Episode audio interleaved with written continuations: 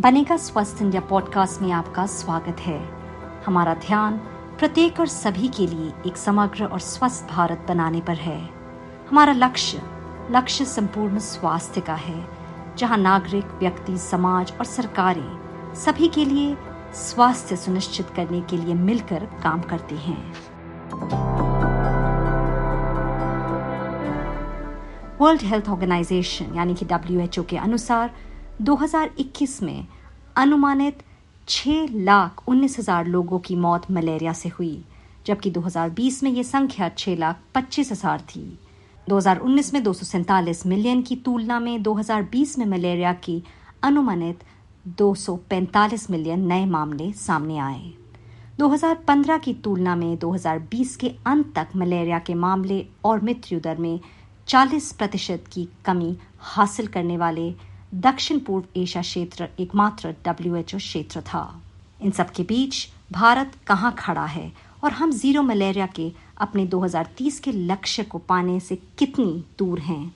इस बीमारी की रोकथाम और उपचार पर देश की स्थिति के बारे में जानते हैं national vector disease control program के पूर्व निदेशक नीरज ढींगरा से। धन्यवाद डॉक्टर ढींगरा हमारे साथ जुड़ने के लिए। डॉक्टर, मेरा आपसे पहला सवाल यही होगा कि पिछले एक दशक में मलेरिया के मामलों को कम करने में भारत ने क्या प्रगति की है? National framework for malaria elimination ये इमीडिएटली इंडिया ने बनाया, जबकि global call for malaria elimination दिया डब्ल्यूएचओ ने 2015 देश की एक ब्रॉड फ्रेमवर्क था, जिसके अंदर स्टेट्स को उन्होंने डिवाइड किया डिपेंडिंग ऑन मलेरिया जितना जितना था, उसके बेस पे जो जो एक्शन लेने इसके इमीडिएटली बाद नेशनल स्ट्रेटेजिक प्लान बना, जो कि इम्प्लीमेंटेशन प्लान है। इम्प्लीमेंटेशन प्लान में ये है कि डिस्ट्रिक्ट और बिलो डिस्ट्रिक्ट तक इनको चॉक आउट किया गया। और इनके अंदर डिपेंडिंग कि मलेरिया कितना है, उनमें सारी स्ट्रेटेजीज फॉर मलेरिया कंट्रोल जैसे कि जल्दी से अगर किसी को फीवर है इमीडिएटली उसको टेस्ट करना जबकि रैपिड डायग्नोस्टिक टेस्ट जिसको हम कहते हैं आरडीटी से, और से एकदम से पता चल जाता है कि मलेरिया है नहीं माइक्रोस्कोप से करना और इमीडिएट ट्रीटमेंट दूसरा इसमें कि लोगों को मच्छर के काटने से बचाव के लिए मच्छरदानी, ये मच्छरदानी जो होती है, जिसको लॉन्ग लास्टिंग इंसेक्टिसाइड कहा जाता है, इसके ऊपर एक केमिकल होता है और ये एक मच्छरदानी तीन साल तक चलती है। कोई भी मच्छर से कांटेक्ट में आए तो वो उससे मर सकता है। और बाकी और स्ट्रेटेजीज भी हैं, जिसमें कि और सेक्टर्स को इन्वॉल्व करना सर्वेलेंस को बढ़ाना ठीक है कम्युनिटीज को एंगेजमेंट करना। इसके बेस पे इंडिया ने 2015 से इसको सब इम्प्लीमेंट करना शुरू किया। अगर आज की तारीख में अगर आप डेटा को 2015 से कंपेयर करें मलेरिया को डेटा को देर नाइन्टी परसेंट रिडक्शन है मलेरिया में। और ये बात जो है डब्ल्यूएचओ ने भी इंडिया को एक अच्छा एग्ज़ाम्पल दिया है। डॉक्टर ढींगरा, क्या आप हमें बता सकते हैं कि मलेरिया शरीर के किन अंगों को प्रभावित करता है और कैसे? जैसे कि हम लोग सब जानते हैं कि मलेरिया जो है फीमेल एनोफ्लिन मॉस्किटो के काटने से होता है। और ये काटना जो है स्किन पे पियर्स करता है और स्किन से जो है, जिनको हम कहते हैं जो मलेरिया के पैरासाइट्स हैं, वो लिवर में जाते हैं। और फिर लिवर में फर्दर डेवलपमेंट होती है, उसके बाद वो ब्लड में जाते हैं। इनका जो आगे बढ़ना जो है, वो डिपेंड करता है कि कौन सी मलेरिया है वायवैक्स मलेरिया या फेल्सिपर अगर वाइवेक्स मलेरिया होता है तो वो लिवर में रहते हैं और लिवर से होते हुए सेल को और वो कई बार ट्रीटमेंट के बाद भी लिवर में रह सकते हैं और उनको हम जैसे कि कहें कि कई बार, दो साल के बाद भी मलेरिया हो सकता है, जिसको कि क्रॉनिक मलेरिया भी कहा जा सकता है।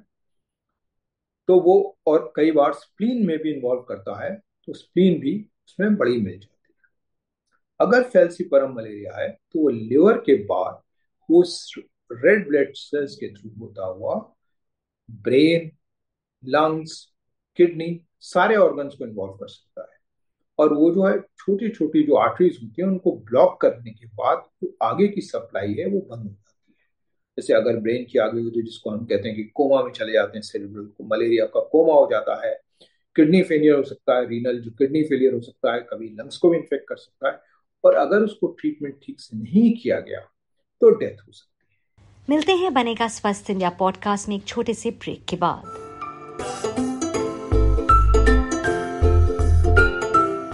देखें हमारा नया बनेगा स्वस्थ इंडिया वीडियो पॉडकास्ट, स्वास्थ्य मंत्र, पहला पब्लिक हेल्थ और हाइजीन पॉडकास्ट। ये पॉडकास्ट अंग्रेज़ी और हिंदी में स्पॉटिफाई एप्पल और यूट्यूब पर लाइव है।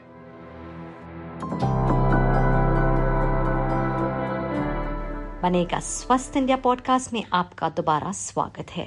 और जलवायु परिस्थितियाँ मलेरिया के फैलने को कैसे प्रभावित करती हैं?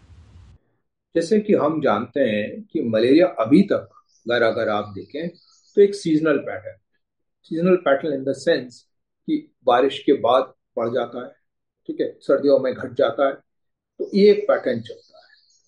लेकिन जैसे जैसे टेम्परेचर बढ़ेगा और अगर टेम्परेचर थ्रू आउट जैसे कि बढ़ रहा है तो इसमें क्या होगा? ट्रांसमिशन जो है वो सीजनल के बजाय पूरे साल में जो कि कई साल, कई जगहों पे अभी भी होता है।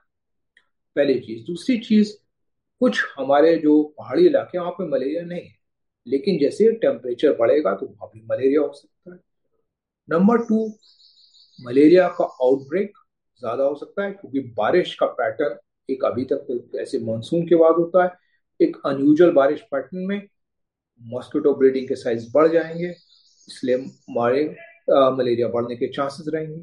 तो इन सब के लिए चैलेंज होगा। डॉक्टर डींगरा आखिर में क्या आप ये बता सकते हैं कि 2030 तक मलेरिया उन्मूलन के लिए किस कार्य योजना की आवश्यकता है? इसके लिए बहुत ज़रूरी है कि आने वाले दिनों में हमें सर्वेलेंस को बहुत अच्छा करना है। सर्वेलेंस का मतलब ये है कि देखना कहीं भी छोटा एक भी मलेरिया केस है तो उसका पूरा जो है जाँच तफ्तीश से जाँच करना कैसे हुआ, क्यों हुआ और आगे कहाँ तक जा सकता है वो करना।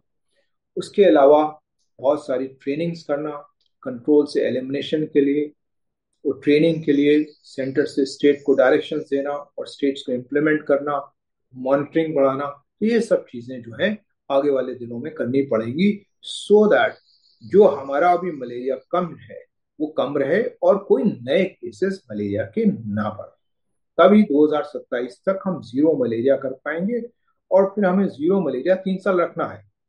2030 तक तो मलेरिया एलिमिनेशन के सर्टिफिकेशन के डॉक्टर ढिंगराम से बात करने के लिए बहुत बहुत धन्यवाद। इस हफ़्ते बनेगा स्वस्थ इंडिया पॉडकास्ट में बस इतना ही। अगर आपके पास उस टॉपिक पर टिप्पणी, सवाल या सुझाव हैं, जिस पर हमने आज चर्चा की है, या ऐसे मुद्दे हैं जिन्हें आप फ्यूचर में कवर करना चाहते हैं तो हमें B S I podcast at the rate N D T V dot com पर लिखें। याद रखें बी एस आई का मतलब बनेगा स्वस्थ इंडिया। आप हमसे फेसबुक ट्विटर और इंस्टाग्राम पर बनेगा स्वस्थ इंडिया हैंडल पर भी जुड़ सकते हैं और सप्ताह भर बातचीत जारी रख सकते हैं। अगले हफ़्ते तक मैं अंबिका सिंह कामा आपसे अलविदा लेती हूँ। हेल्दी रहें, सेफ़ रहें।